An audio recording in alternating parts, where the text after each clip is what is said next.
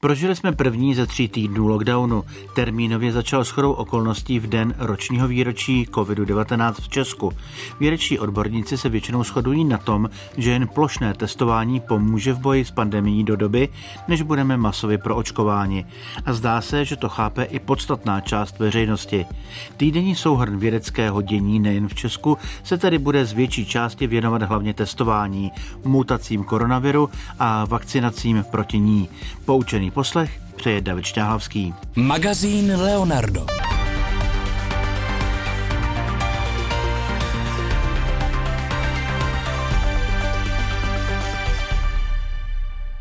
Hlavním tématem současné pandemie je očkování. Podle dostupných zdrojů vakcínu alespoň jednu už dostalo v Česku na 770 tisíc lidí.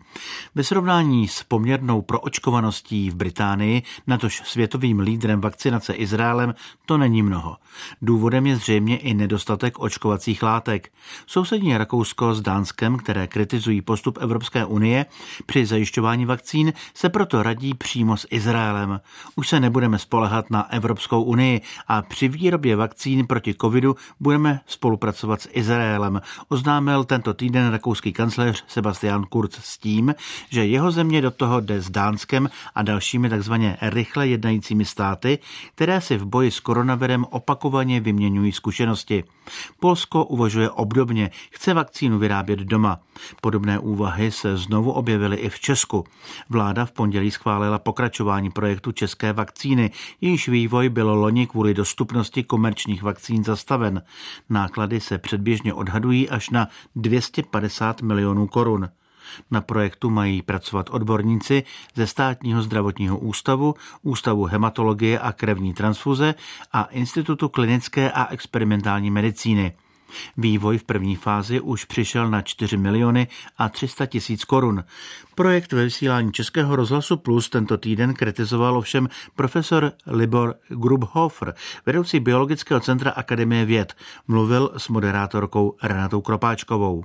Nás to velice zaskočilo, že se eh, oprášil tento projekt, který eh, vlastně v loňském roce jsme eh, docela výrazným způsobem podrobili kritice.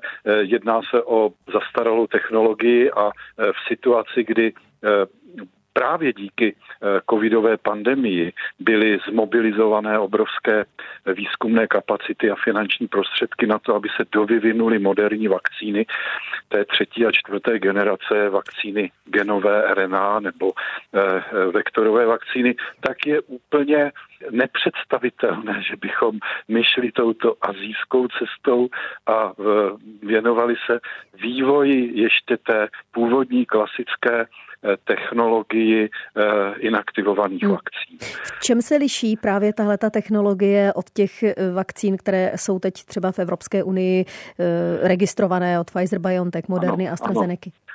Když pominu uh, určitá zvýšená rizika vedlejších účinků a nečistot, které, které doprovází právě tu původní, uh, původní technologii, uh, tak zejména tím, že nejsou schopné tyto vakcíny reagovat na nově přicházející varianty právě na základě mutací toho čínského koronaviru. A to je hrozně důležité. To právě se ukazuje, že u těch genových a vektorových vakcín bude eh, relativně snadné inovovat, aktualizovat eh, vakcíny a eh, ve velmi krátké lhutě.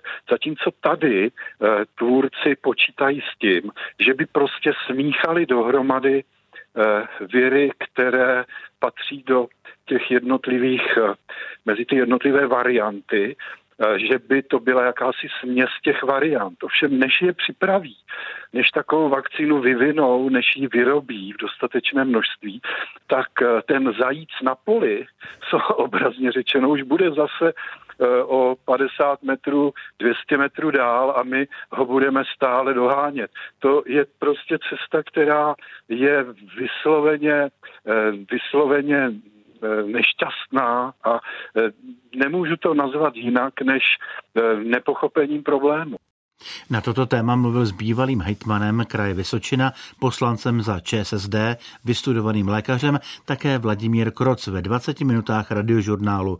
Na projekt se dívá podobně, i když z další užitečné roviny. Poslechněme si ho. Co si myslíte o investici vlády 250 milionů korun do vývoje české vakcíny? To já to nedokážu posoudit eh, v tom smyslu, že na to nejsem odborník, ale to, co jsem zaregistroval a zachytil, eh, ty náklady na vývoj jako vakcíny dosahují miliardových hodnot. Já nevím, jestli by to eh, měla být třeba eh, vakcína v licenci a vyráběna na základě nějakých již Eh, připravených základních postupů a tak dále. To z toho zatím vyjádření jasný není. Bylo jenom řečeno, že vláda rozhodla uvolnit tuto částku pro případné další pokračování vývoje. Ale pokud by to měl být vývoj úplně z základu, z gruntu, tak jsem přesvědčen, že to je málo peněz. Vakcinolog Libor Grubhofer to označil za vyhozené peníze, ale odhadem by se za ty peníze dalo koupit asi 5 milionů dávek AstraZeneca. Nebylo by prozíravější, než vyvíjet tedy českou vakcínu s nejistým výsledkem nakoupit už ty hotové? No tak eh, to zase záleží na tom, jak tahle ta myšlenka vznikla a co eh, se eh, od ní očekává. Samozřejmě pokud by na počet dávek byl dostupný, tak by se to určitě urychlilo mnohem rychleji než výroba nové vakcíny. Otázka samozřejmě je, zda to není myšleno tak, že by ta vakcína česká, nebo chcete-li v licenci vyráběná, měla reagovat na ty případné mutace. To zatím z toho nevyplynulo a tu informaci já nemám. Vakcína proti nemoci COVID-19 od čínské firmy Sinopharm, kterou chtějí do Česka dovážet někteří politici, není v současnosti v Česku schválená k použití. Navíc je o ní k dispozici zatím příliš málo vědecky podložených informací, upozorňují i zahraniční odborníci. Co je to za očkovací látku a co o ní věci vlastně říkají? Na to jsme se ptali vědeckého reportéra Martina Srba. Liší se tedy vakcína Sinopharm od těch, kterými se u nás teď očkuje? Je odlišná. Je založená na mrtvých, čili inaktivovaných virech. Ty nemohou způsobit nemoc ani se v těle množit, ale imunitní systém se je naučí rozpoznávat jako cizorodé a vytvoří si proti ním protilátky a další obranu. Tenhle ten způsob očkování se používá už velmi dlouho a jsou na něm založené třeba vakcíny proti dětské obrně, žloutence A nebo klíšťové encefalitidě a na tomhle principu měla fungovat i covidová vakcína vyvíjená českými vědci. Naproti tomu vakcíny proti covidu, kterými se teď očkuje v Česku, tak používají jenom malé části dědičné informace viru. Ten virus tam prostě není celý. Co víme o účinnosti vakcíny Sinopharm? Podle vědců a lékařů zatím příliš málo. Každá očkovací látka prochází třemi fázemi testování na lidech a obvykle se ty výsledky těchto studií publikují ve vědeckých časopisech. Jenomže Sinopharm dosud nezveřejnil podrobnosti o té třetí poslední fázi testování. Jsou známé jenom základní údaje o účinnosti. Podle Sinopharmu je to 79%, podle předběžných výsledků studie, kterou prováděly Spojené arabské emiráty, je to 86%. To je docela rozdíl, ale Sinopharm se k tomu podle agentury Reuters odmítá vyjádřit. Jaké podrobnosti by odborníci vlastně potřebovali vědět? Určitě jsou zásadní údaje o vedlejších účincích, o bezpečnosti vakcíny. Potom jsou to podrobnější čísla o tom, jestli vakcína eh, skutečně zabrání třeba i mírnému průběhu onemocnění, nebo ten těžký průběh zmírní alespoň. Eh, potom je to i to, jak se očkovaným lidem změnila třeba hladina protilátek, nebo jak se změnila buněčná imunita. To je důležité nejenom pro vědce, ale i pro úřady, které tu vakcínu na základě těchto údajů schvalují k použití. Ve vysílání naší stanice Českého rozhlasu Plus o tom mluvil biochemik Jan Konvalinka. Já bych docela věřil tomu, že ta vakcína bude fungovat, ale zase nemáme dost dat a kdybych já byl úředníkem, který má o tomhle rozhodnout, abych to v žádném případě neudělal, protože tady jde o zdraví lidí a ty vakcíny musí procházet standardními procesy. Já si neumím představit, že by někdo schválil třeba americkou nebo jihoafrickou vakcínu, která by sem přišla bez toho, aniž by prošla žádným schvalovacím orgánem. Ten schvalovací orgán, to je Evropská léková agentura. Každý stát si ale nouzově může na vlastní riziko vakcínu schválit sám. To udělalo třeba Maďarsko. A k tomu bych dodal, že podle Evropské lékové agentury jsou eh, ty vakcíny, kterými se už teď očkuje, schválené zatím pouze podmínečně. A to i když jejich výrobci zveřejnili všechna data. Jak je podle vědců čínská vakcína od firmy Sinopharm účinná proti různým variantám viru? Zatím také data ještě nejsou. Jisté ale je, že každou vakcínu je prakticky možné upravit, aby těm novým variantám odpovídala. Jenže u té celověrové vakcíny, jako je od Sinopharmu, je to docela náročný proces. V Českém rozhlasu o tom mluvil virolog Libor Grubhofer. Bylo by nutné vlastně v laboratoři namnožit každou tu variantu. Naproti tomu u moderních vakcín, které obsahují jenom tu klíčovou část RNA viru, je možné ji změnit jednoduše. Asi jako bychom vyměnili kazetu v přehrávači, říká John Cohen z vědeckého časopisu Science. A v podcastu Science vysvětlil, že celovirové vakcíny, jako ta od Sinopharmu, mají ještě takový další potenciální problém.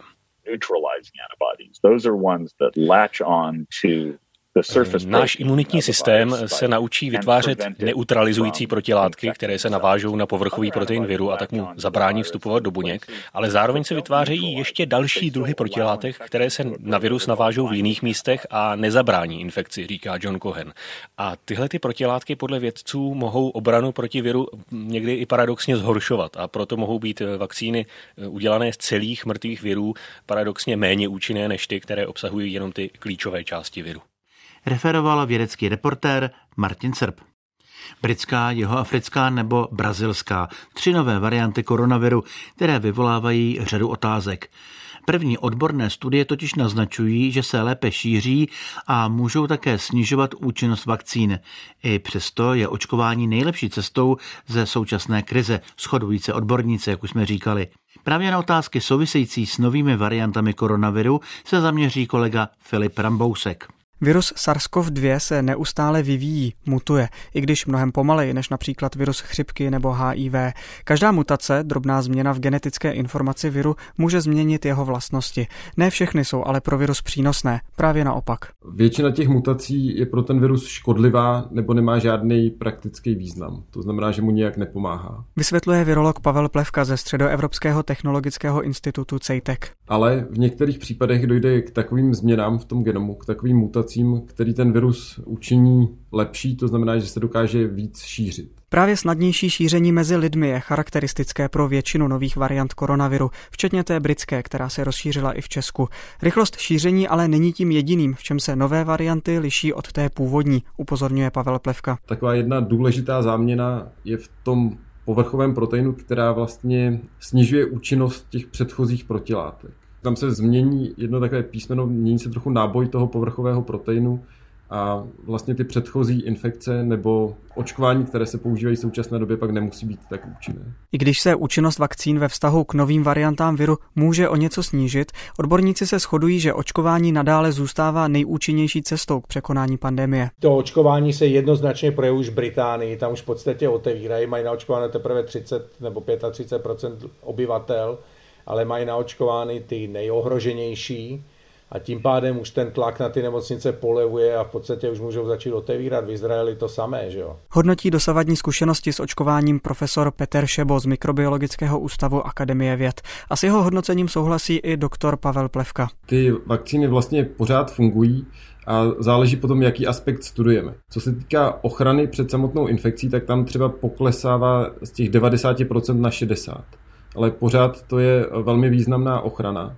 A pravděpodobně ta ochrana bude ještě lepší, co se týká toho závažného průběhu onemocnění. Jinými slovy, i kdyby se potvrdilo, že současné vakcíny jsou proti novým variantám viru o něco méně účinné, stále nás chrání před závažným průběhem onemocnění, pokračuje Petr Šebo. Ta nejlepší zpráva je, že už jedna jediná dávka kterýkoliv z těch schválených vakcín poskytuje velmi vysokou ochranu proti těžkému průběhu onemocnění, který by vedlo k hospitalizaci. Že jo? Tak v tom Skotsku se ukázalo, že třeba jedna jediná dávka AstraZeneca u starých lidí nad 80 let předejde 94% hospitalizací, což je naprosto fantastické. Že? I proto je podle odborníků důležité, aby se co nejdříve podařilo naočkovat většinu lidí. S tím, že je možné, že třeba na podzim nebo na začátku příštího roku by bylo ideální se nechat přeočkovat ještě proti těm dalším variantám. Říká virolog Pavel Plevka. Některé farmaceutické firmy už pracují na vylepšených verzích vakcíny, zacílených právě na nové varianty koronaviru. Stát by měl podle Plevky situaci kolem nových variant pečlivě sledovat, tak aby dokázal včas zareagovat. Začít kupovat další vakcíny, které budou účinné tady na ty nové varianty. To znamená na tu jihoafrickou a brazilskou zejména. A pravděpodobně by bylo vhodné, aby vláda třeba i nakoupila ještě další vakcíny do budoucna, které bychom měli doručeny třeba až v příštím roce, které ještě nebudou specificky definované, proti jakému typu viru budou, eh, jenom aby jsme měli zajištěno, že k těm vakcínám budeme mít přístup. Pokud bychom objednané vakcíny sami nespotřebovali, mohli bychom je podle plevky darovat některým rozvojovým zemím. Pandemie koronaviru je totiž globální problém. Nestačí, aby jsme naučkovali Spojené státy, západní Evropu, nějaké vyspělé země, když ten virus necháme pomnožovat v rozvojových zemích v Africe, v Jižní Americe, tak tam ty nové varianty budou vznikat. Tady tohle je ideální příležitost na to prokázat solidaritu a vlastně nakupovat ty vakcíny i pro ostatní země. Podporou chudších regionů bychom ostatně pomohli i sami sobě. Filip Rambousek, Český rozhlas Plus. Posloucháte magazín Leonardo. Věda a technologie v přímém přenosu. Premiéra vždy v neděli po půl jedné na Plusu. Rok s koronavirem se podepsal na psychice nás všech. Mnozí si sáhli na dno svých sil. I vinou covidu se podle odborníků už více než třetina Čechů potýká s duševními onemocněními, nejčastěji s úzkostmi a depresemi. Národní ústav duševního zdraví proto spustil web s názvem Opatruj se. Eva Kézrová z vědecké redakce zjišťovala například to, co všechno můžeme udělat proto, abychom nabrali nové psychické síly. To je docela těžká otázka, protože každý jsme jiný a na každého zabírá trochu něco jiného a i jak už je to všechno dlouho, tak eh, i kvůli různým opatřením sklouzáváme častokrát do nějakých takových stereotypů, které nás vůbec nenabíjejí, naopak berou nám síly. No a tady právě může být inspirací zmíněný web s názvem opatruj.se, protože podle doktora Petra Winklera z Národního ústavu duševního zdraví díky němu můžeme najít nové či staronové podněty, které nás psychicky povzbudí. Každý člověk se v tom může najít, protože každý asi pro sebe už instinktivně něco dělá. A právě ten web mu umožní zjistit nebo si nějakým způsobem ujasnit, co mu vlastně už pomáhá. Co třeba někdy zkusil a pomáhalo mu to a vlastně to nedělá, ani už neví proč a co jsou věci, které ho třeba úplně ani nenapadly a přitom by je mohl docela lehce začlenit do svého života. A i nějaké malé změny ve smyslu třeba dodržování spánkové hygieny mohou přinést relativně podstatnou změnu v nějaké kvalitě života. Doktor Winkler mluvil o kvalitním spánku. Jaké další typy Evo, eh, tam můžeme najít? Tak je jich tam opravdu hodně. Pod všeříkající záložkou péče o sebe najdeme hned osm skupin od péče fyzické přes emoční a psychologickou až třeba po spirituální a relaxační péči. No a vždycky jsou tam komplexní, ale zároveň velice jednoduché rady, bez nějakých vědeckých složitostí, co a proč můžeme pro sebe udělat. Například, proč je tak důležitý humor a smích pro zlepšení psychické kondice a jak se zase smát, a nebo jak pracovat s online technologiemi. Není to čtení opravdu na pět minut, člověk se nad tím trochu musí zamyslet, ale zároveň tak může pomoci třeba i lidem ve svém okolí. Asi nemůžeme změnit některé události, které jsou okolo nás, ale to, co můžeme změnit, tak je naše reakce na ně. A ta naše reakce nevychází jenom z toho, co bychom rozumově chtěli, ale také z našich nějakých jako vnitřních sil a vnitřních zdrojů a ze zdrojů, které máme okolo sebe. Moto pro ten web zní posiluj svoji psychickou odolnost a pečuj o své duševní zdraví a pomáhej sobě i ostatním. A dokonce se ukazuje, že tím, že pomáháme ostatním, tak pomáháme i sobě. Nejen české, ale i celosvětové statistiky potvrzují, že COVID zvýšil počet lidí s psychickým onemocněním. Potýká se s ním každý třetí člověk a nejčastěji jsou to úzkosti a deprese.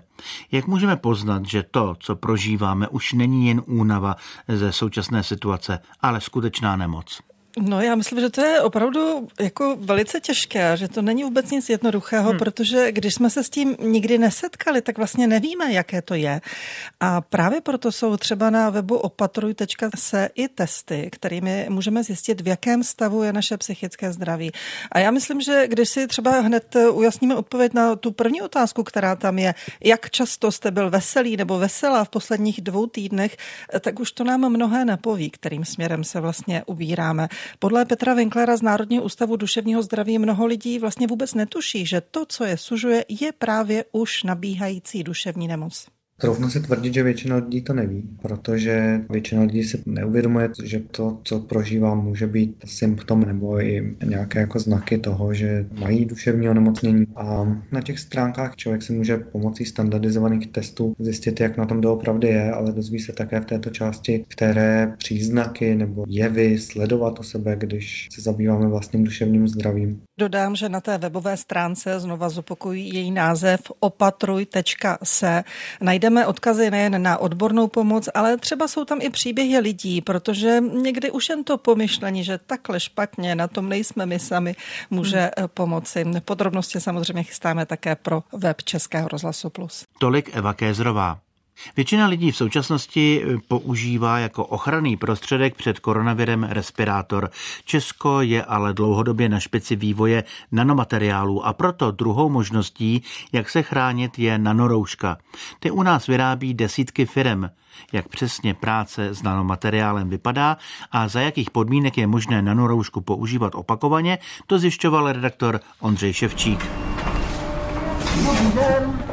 S ředitelem místního podniku Jiřím Fantíkem po nasazení návleku a bílého pláště právě vstupujeme do místnosti na výrobu nanoroušek.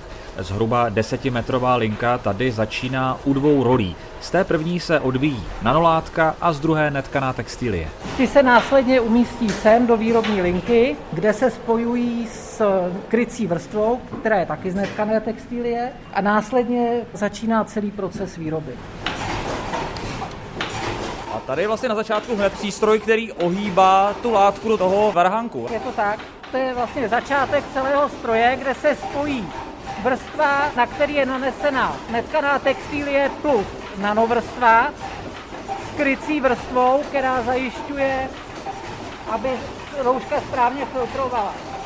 Další věc, která je velice důležitá, je, že každá rouška na svém těle u nás vyrobená má tisk, že se jedná o nanoroušku. Je to viditelná identifikace toho, že uživatel nosí nanoroušku a tím dává najevo, že zakrytí úst a nosu je podle předpisů, který mají být. Další část linky, kterou si tato malá čelákovická firma nechala postavit v Královedvorské strojírně, do roušky přidává tvarovací drátek. Který je ve finále ukořené nosu, rouška se svaří celá dohromady a zakončený celý výrobní proces je navařením gumiček a umístění takzvané boční lemovky, která zaručí, že rouška po obou stranách na tvářích správně těsní. Takže po nějakých 6-8 metrech už nám vychází rouška, na konci se tady ještě navařuje ta lemovka, která je po to lepší utěsnění. Přesně tak. A končí to výstupní kontrolou a rovnou balením do kraby. Takže celá linka nějakých 10 metrů ve třech lidech. Tak, přesně tak. A v tomhle počtu tady můžou vyrobit až desítky tisíc nanoroušek denně. Podobně jako tato malá rodinná firma, která se věnuje hlavně výrobě CDček, teď v Česku vyrábí nově nanoroušky desítky firm. Ty se od respirátoru liší tím, že zhruba při stejné filtraci jsou prodyšnější a o něco lépe se v nich dýchá. Na druhé straně nepřiléhají ke tváři tak přesně jako respirátor a o to víc je třeba hlídat, aby nanorouška byla na tváři co nejtěsněji.